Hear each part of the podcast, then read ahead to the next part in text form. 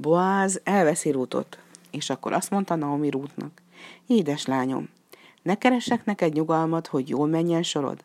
Talán nem rakonunk Boáz? Hát akkor fürödj meg, kend be magad illatos olajjal, vedd magad a ruhádat, s menj le a szérűre, a szántóföldön, ahol Boáz arató ünnepet tart, és mikor lefeküdt, menj oda hozzá, és mondd neki. Terjesz ki takaródat, mert te vagy a legközelebbi rokon. És ő majd megmondja neked, mit cselekedj. Lút el is ment a szérűre, és úgy cselekedett, amint Naomi mondta neki. És Boáz azt felelte, az úrnak áldottja vagy, édeslányom, jól tetted, hogy szereteteddel, nem az ifjak után jártál, sem szegénye, sem gazdagja után. Most hát, édeslányom, ne félj. Mindent, amit mondasz, megteszek neked, mert tudja rólad mindenki, hogy derékasszony vagy. És bizony igaz, hogy én közeli rokon vagyok, de nem a legközelebbi mert a törvények szerint a legközelebbi rokonnak van joga megváltani a megözvegyült asszonyt. Ezért, ha az a férfi megvált téged, jó, váltson meg.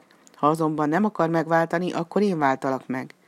Rút pedig ott feküdt a szélün a férfi lábánál, és reggel Boáz hat mérték árpát adott neki, hogy ne üres kézzel menjen haza az anyósához.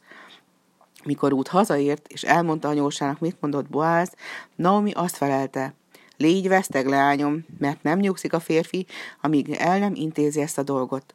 Boáz akkor felment a városba, a város kapujánál megállította Elimélek legközelebbi rokonját, és elmondta, mi járatban van. És az azt mondta, nem válthatom meg magamnak, mert elveszítek akkor más örökséget. Váltsd meg te magadnak.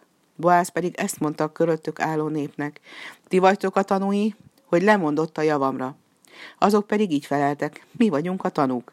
Tegye az úr az asszonyt, aki a házadba megy, olyanná, mint Ráhel és Lea, aki ketten építették fel Izrael házát, és szerez magadnak által a nevet Betlehemben.